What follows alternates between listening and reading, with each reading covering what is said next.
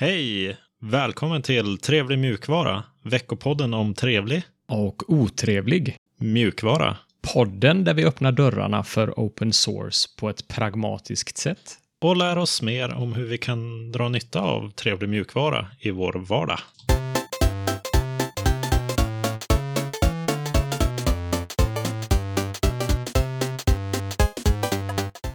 Hej hej, mitt namn är Alexander och med mig har jag som vanligt Sebastian. Tjena, tjena. Hur är läget? Jo, det är bra. Mycket bra. Vad har du hittat på den senaste veckan? Då? Senaste veckan har jag programmerat eh, React, precis som eh, förra veckan. Det är det där konstiga språket. Precis, det stämmer. Det får du börja kolla på, tycker jag. Ja, det verkar ju lite intressant. Har du någon koll på vad vi ska prata om den här veckan? Yes, vårt eh, schema ser ut som eh, vanligt ungefär. Eh, så det är lite nyheter, lite otrevligheter, någon eh, lite längre trevlighet idag och sen lite snabba uppdateringar på våra utmaningar och ett litet metasegment. Men först, nyheter.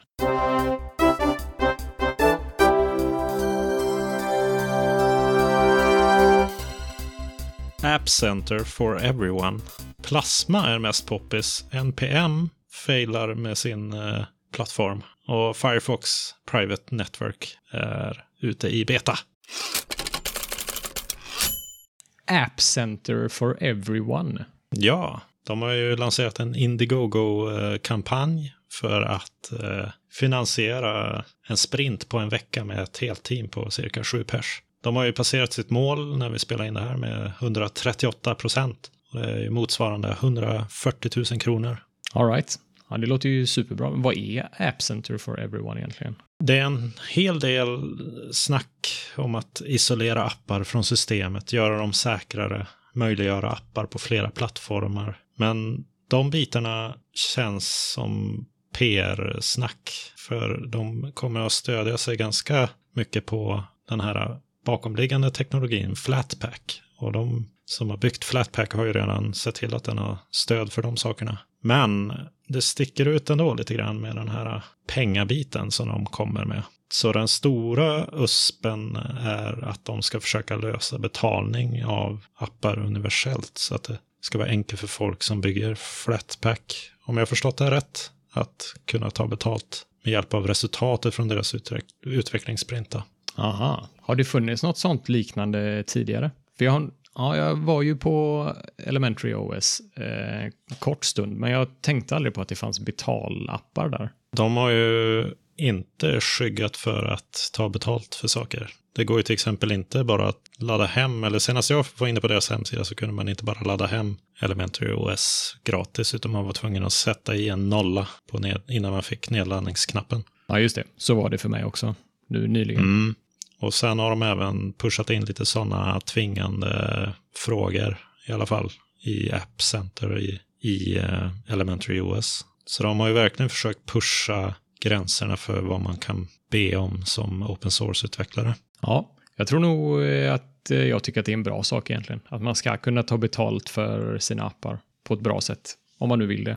De har ju haft lite problem med det, eller lite kritik har de ju fått med tanke på att man, även om man betalar för apparna eller uppdatering av appar så följer inte det med mellan plattformar. Så då får man fortfarande den här nagging-frågan när man installerar Elementary på en annan dator. Okej. Okay. Så det här kanske löser det.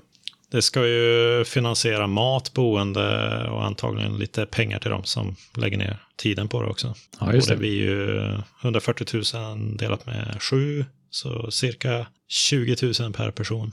Det är ju ganska bra ändå. Känns som att det räcker gott och väl. Ja visst, ja det kan de gott ha. Plasma är mest poppis enligt PKG Stats på Arch. Ah, skrivbordsmiljön plasma. Ja. Den här PKG Stats är någon, ja, den har massa stats om olika paket. Och så har man gjort någon slags filtrering på skrivbordsmiljöer i, i Linux. Ja, precis. Package Stats, som jag tror det egentligen uttalas, skickar upp eh, anonymt, eh, skickar den upp en lista med alla installerade paket en gång i veckan. Men det är ju opt-in, så det är ju bara de som har installerat det här paketet på Arch som rapporterar upp sina paket som de har installerade. Och det här används ju dels för att följa trender och dels för att utvecklarna ska veta vilken, vilka paket som används och vilka paket som man kanske ska lägga krut på. Ja, just det. Vilken amazing idé att ha sån här telemetry opt-in och inte standard som det är på vissa andra operativsystem hos Windows. Ja, det är ju även det på Ubuntu nu för tiden. Men där har man ju möjlighet att klicka ur det när man installerar Ubuntu. Ja. Nej, det förvånar mig inte, för det har varit mycket bra PR om eh, Plasma och förbättringarna i Plasma sen ja, 2014 när man märker att den har, vi har en länk till grafen i avsnittsbeskrivningen. Men där kan man se att Plasma verkligen har exploderat de senaste fem åren. NPMs open source fundingplattform är försenad. Ja, i augusti förra året så annonserade de att man skulle släppa en open source funding plattform, som du sa. Men eh, det blev inte riktigt av. De sa att det skulle släppas i slutet av 2019. Men eh, det har egentligen bara kommit ett kommando som heter en npm fund. Och via det kommandot så får man information om hur man kan eh, donera sina pengar till de olika dependencies man har i sitt projekt. Ja, jag tänkte vi ska köra det här kommandot på vår hemsida här. Eh, och jag vet att du har det startat Alex. Så om du kan eh, köra kommandot och rapportera vad du ser. Ja, jag körde den här npm fund. Och den listar ju en grej där. Gatsby starter default at versionsnummer. Ska den, hur donerar jag till den då? Ja, tanken eh, om jag läser dokumentationen här så står det att du ska få, den ska lista alla paket i en trädstruktur med eh, instruktioner och URL till hur du fundar eh, det här paketet eller projektet då. Men det gör den ju uppenbarligen inte. Nej. Det kan ju vara så att eh, alla, inga av de paketen vi använder har eh, fyllt i den här informationen. Det är ju någon slags metadata i eh, paketets metadata någonstans som måste fyllas i antar jag. Mm. Du kanske ska starta en, uh, lägga upp en issue för det. Snyggt och få uh, något uh, bronspoäng kanske. Mm. Vi får se vem som hinner först. Smart. Firefox Private Network har släppts i betaversion till Android. Och det är ju deras VPN-tjänst som eh, bygger på Mullvad VPN. Det låter svenskt. Ja, det är svenskt. Och det verkar ju som att de använder WireGuard också, vilket eh, lockar mig ganska mycket. Och det här känns ju som en bra väg att gå för Firefox. De har ju ett starkt märke när det kommer till eh, privacy och security. Så att de lanserar den här VPN-tjänsten känns som ett naturligt steg för dem att börja dra in pengar på andra sätt än uh, den berömda default-sökmotorn som är i Firefox. Ja, precis. Ja, jag har blivit eh, väldigt imponerad av deras sådana här kringtjänster som de har. Så jag skulle nog gärna testa den här VPN-tjänsten. Mm. Jag har ju kikat lite på Mullvad VPN också. Och de var nog en av de första som jag märkte körde WireGuard. Så att de ligger högt upp på min att kika på-lista. Ja, spännande. Ja, det betyder mycket att det är en eh, oberoende organisation som Mozilla är som har hand om den här eh, VPN-tjänsten. Då. Det har ju kommit massa skandaler, vet jag inte om man kan kalla det, men eh, ja, det är väl skandaler i vår värld kanske. Men VPN-tjänster som eh, har gått ut och lovat att de inte ska eh, logga någon data för sina användare, men sen gör det ändå. Mm. kan man nog känna sig lite tryggare i alla fall när det är Mozilla bakom spakarna istället. Ja, den eh, ska ju kosta 4 dollar och 99 cent i månaden. Det är väl ungefär vad liknande tjänster kostar, tror jag. Ja, det är inte orimligt alls. Otrevligheter.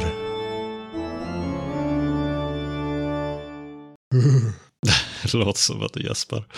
Det var en rysning som gick genom kroppen. Läskig musik. Ja, idag har vi en otrevlighet. GDPR och pop-ups slash cookie bars. Vad har du emot eh, kak, eh, kakor? Jag har absolut inget emot eh, kakor. Det jag tycker är jobbigt är att sedan GDPR sattes i kraft så tycker jag att de här pop-upsen man får på hemsidorna har blivit eh, fler och fler, vilket är naturligt för att det finns ett eh, lagkrav på att de ska finnas nu. Men jag tycker att eh, många webbsajter gör det dåligt och de här pop-upsen, det slutar bara med att de blir irriterande, tycker jag. Ja, de är ju inte få heller. De dyker upp överallt. På varenda sida man går in på dyker de upp. Jag vet inte, det hade varit roligt att räkna någon dag hur många sådana pop-ups man eh, klickar bort. Men det är ju några stycken. Har det här hjälpt till med någonting? Finns det någon studie som visar att... Ja, eh, det gör det faktiskt. Eh, jag tänkte vi ska kolla på lite, eh, kommer rabbla upp lite siffror från den här studien som jag tycker är intressant. Men jag tänkte vi först kan eh, komma överens om att detta inte kan vara framtiden för webbsidor. Håller du med mig om det? Nej, det, det behövs fler pop-ups. det måste utvidgas. Nej, jag håller med helt och hållet. ingen elegant lösning. Det känns som något. Det måste ju finnas en bättre lösning, tycker jag. Ja. På något sätt. Vi får se. Tror du alla vet vad en cookie är? Vet du vad en cookie är? Ja, det är väl eh, data som lagras om en eller om ens i browsern. När man, för vissa sidor. Yes. Som lever olika länge. Just det. En liten textsträng eh, bara egentligen. Precis som du säger, lagras i, i browsern och så kan den ha olika livslängd. Så vissa håller bara tills du stänger fönstret och vissa kan hålla i flera dagar eller i flera år. Den här studien som vi snackade om innan, som heter Uninformed Consent, Studying GDPR Consent Notices in the Field, är en studie där de har tagit en stor sample size av eh, webbsidor och också tillfrågat användare om hur de interagerar med de här GDPR consent-varningarna eller notiserna.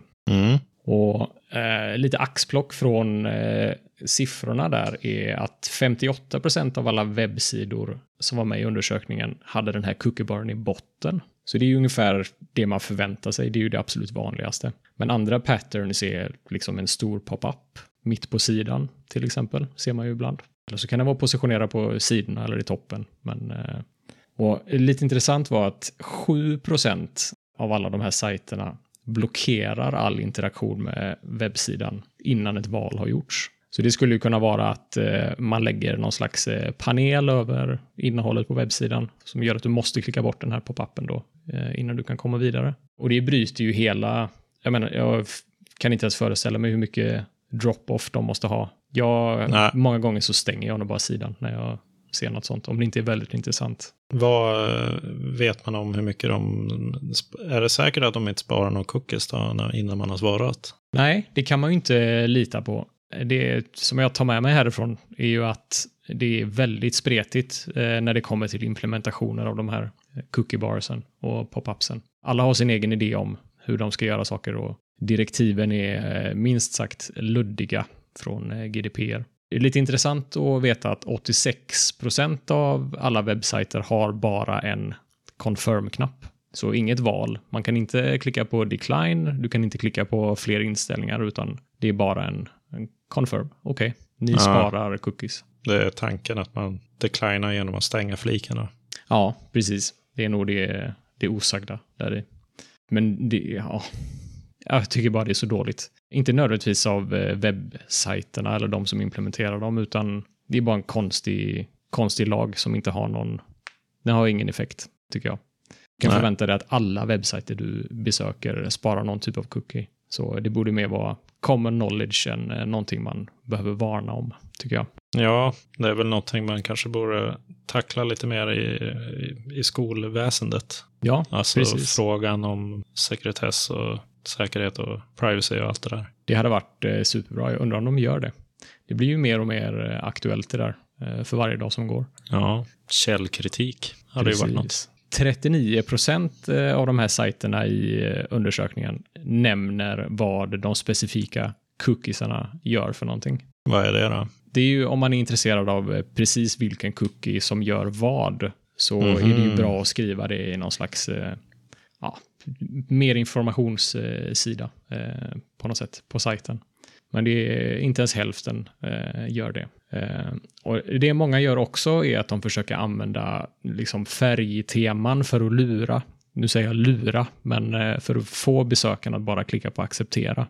Så att eh, en mörk knapp för, eh, för decline och en eh, grön ljus knapp för acceptera till exempel. Och en annan grej som många gör också är tydligen att de döljer alla inställningar man kan göra under en liten, en liten länk eller så att det är svårt att hitta till de här fler inställningarna då.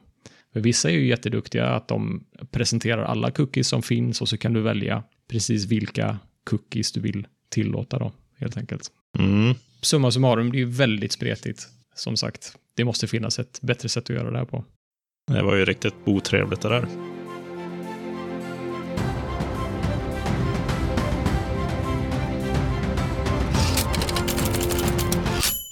Trevligheter. Här har vi en trevlighet som du har lagt in. Yes, och den handlar om machine learning och AI som hjälper till med organdonationer eller matchningar av eh, donatorer, rättare sagt. Jaha, så typ organtransplantationer? Precis. Så det här är ju ingen, eh, ingen supernyhet. Jag tror de flesta har säkert hört om det här. Men jag själv hade inte reagerat över hur eh, coolt det faktiskt är att en AI med hjälp av machine learning kan eh, hjälpa till så pass mycket i det här fallet. Mm. Men det har väl att göra med att det, är så mycket, det finns mycket data och det är svårt för människor att se samband mellan de olika datapunkterna. Exakt. Och så tar man in en AI som tränas och så ger den ett ganska bra svar. Exakt, exakt. Ja, det är ganska trevligt. I början av eh, organdonationshistorien så var det enda sättet att få, nu är det njurtransplantationer som jag kommer använda som exempel här. Det var väldigt svårt att hitta en donator för njurar eftersom det är många parametrar som måste stämma för att en njure ska passa i din kropp. Så att eh, du måste ha samma blodtyp, du måste ha samma vävnadstyp och sen finns det dessutom andra medicinska och eh, andra quirks helt enkelt som gör att en njure kanske inte passar i en annan persons kropp. Eh, men den vanliga lösningen var att en närastående donerar en njure som då matchade alla de här kriterierna. Och det var inte alltid lätt att hitta någon närastående som vill ge bort en njure för det första och sen har matchar på alla de här kriterierna. Det andra sättet var att eh, någon avlider som är en eh, organdonator. Men det är ju tufft att hoppas på det när du behöver akut en, en ny njure. Mm. Så då kom man på att du kan skapa en pool av eh, donatorer. Så att person A skulle kunna donera sin njure till person C. Om person C donerar sin njure till person B. Mm-hmm. Och så vidare. Så att man är många personer i en sån här, eh, ett nätverk av donatorer helt enkelt. Så att det inte bara är en till en, utan det är en till många, så att säga. Jaha, okej. Okay. Så de bygger upp liksom ett nätverk baserat på vad den här AI har spottat ur sig, eller? Ja, eh, AI var till en början inte involverad i det här.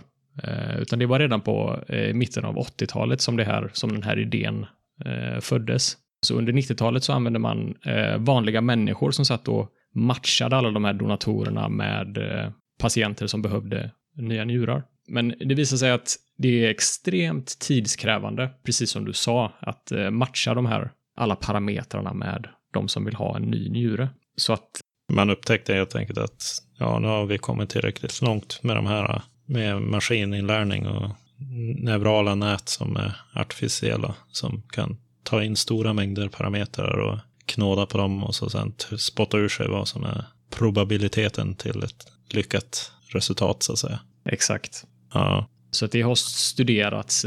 2012 eh, så fick eh, två personer Nobelpriset för eh, något som kallas för market design. Och det är helt enkelt hur matchar man bäst olika agenter som de kallar det?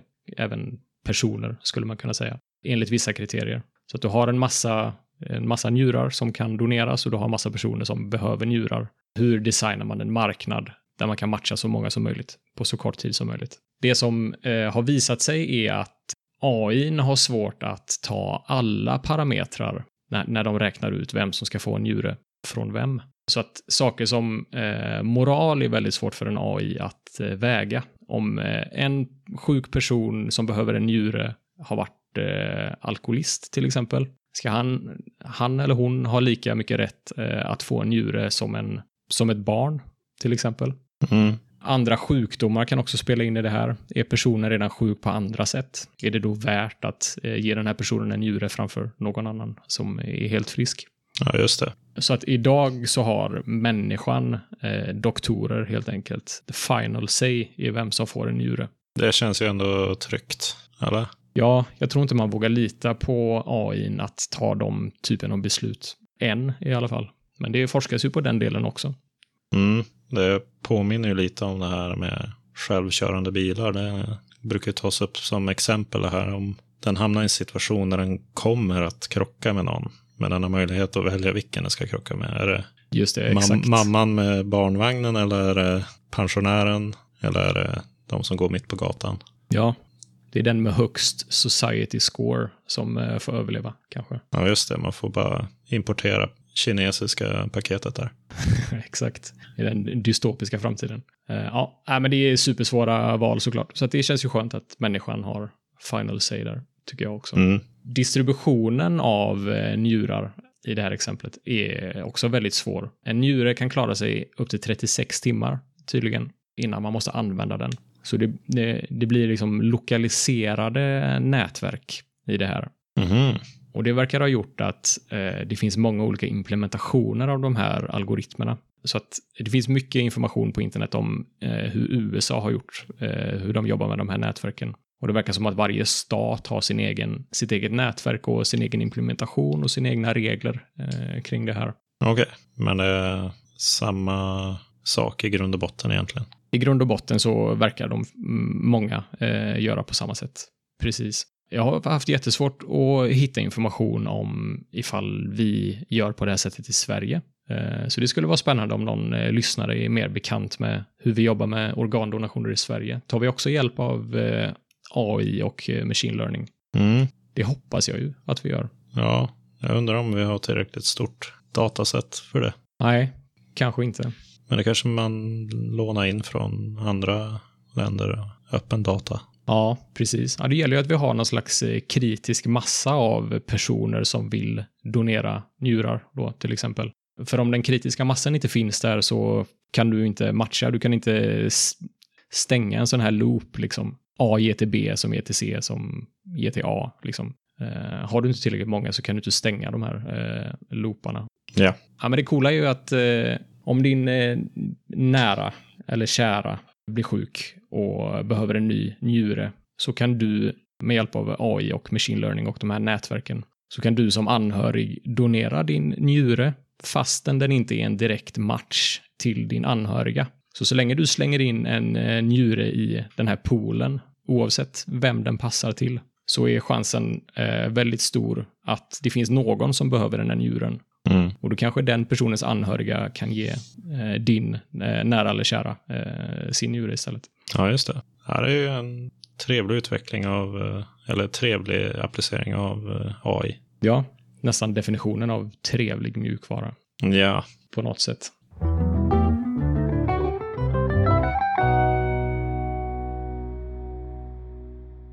Ja. Jag eh, är på jakt efter nästa operativsystem som eh, jag ska installera på min eh, Pinephone. Ah, just nu kör du vad? Manjaro. Så var det. Men som, som jag pratade om förra veckan så känns inte den riktigt så polerad när det kommer till att fungera som telefonoperativsym. Men eh, Postmarket OS har jag inte provat än. Men jag hört mycket bra. Jag, ser, jag har ju sett att den, det går att ringa med, med det också. Så den eh, ska jag ta och installera här nu. Live? Nej, Okej. Vi får höra om den eh, nästa vecka kanske. Ja, Postmarket OS har ju utvecklats sedan 2017 åtminstone och körs, kan bota på ett mer än 100 mobiler idag. Det är baserat på Alpine Linux som är en väldigt lightweight och liten Linux-distribution. Så hela den här basinstallationen av Alpine är 5 megabyte. Oj. Så det ska bli spännande att prova det. För de, man kan välja vilket, eh, vilken skri, nu kan man inte kalla det skrivbordsmiljö då, men telefonbordsmiljö då. Ja. Nej, men ja, grafiskt skal. Och då, ja, jag, eh, jag gillar ju plasma, men det är inte riktigt lika polerat som alternativen. Så vi får se vad det blir. Ja, det ska bli spännande att höra om. Ja, det är dags för en eh, meta-uppdatering här hos Trevlig Mjukvara. Vad är det som har hänt i communityt då? Det är, vi har lagt ut en liten utmaning eh, där vi vill veta vad våra lyssnare har för hur många poäng de har, hur många contributor-poäng de har. Eh, och vi har sagt att eh, man kan få bronspoäng, silverpoäng och guldpoäng. Och bronspoäng, vad är, hur gör man för att få dem? Man eh, översätter, man bidrar med att översätta till mellan olika språk eller så kan man lägga upp en issue på en mjukvara som är öppen och används av, av många s- eh, som inte är en själv. Yes.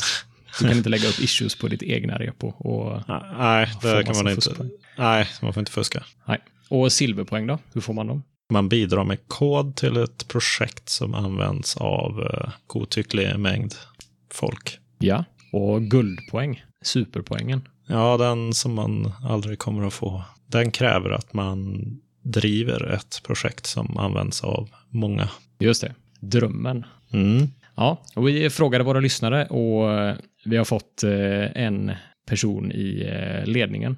Och det är Bittin som har 4300 bronspoäng. Men det är ju inte riktigt från förra veckan. Det är det inte. Så att eh, tävlingen började väl, eh, eller ligan började väl officiellt eh, förra veckan. Men det man kan säga är ju att han jobbar väldigt mycket med översättningar. Mm. Tror jag de här poängen kommer ifrån. Så att det är snyggt. Bra jobbat.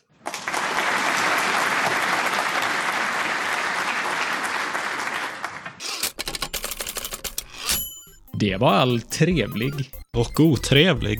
mjukvara vi hade för denna veckan. Hör gärna av er till kontakt trevligmjukvara.se. Och eh, följ oss på ett trevlig mjukvara på Twitter eller Mastodon om ni vill fortsätta diskussionerna eller ge annan input. Och vi finns även på Telegram. Och vi kikar på Matrix. Oh, spännande. Vi hörs nästa måndag. Trevlig mjukvara på er. Trevlig mjukvara!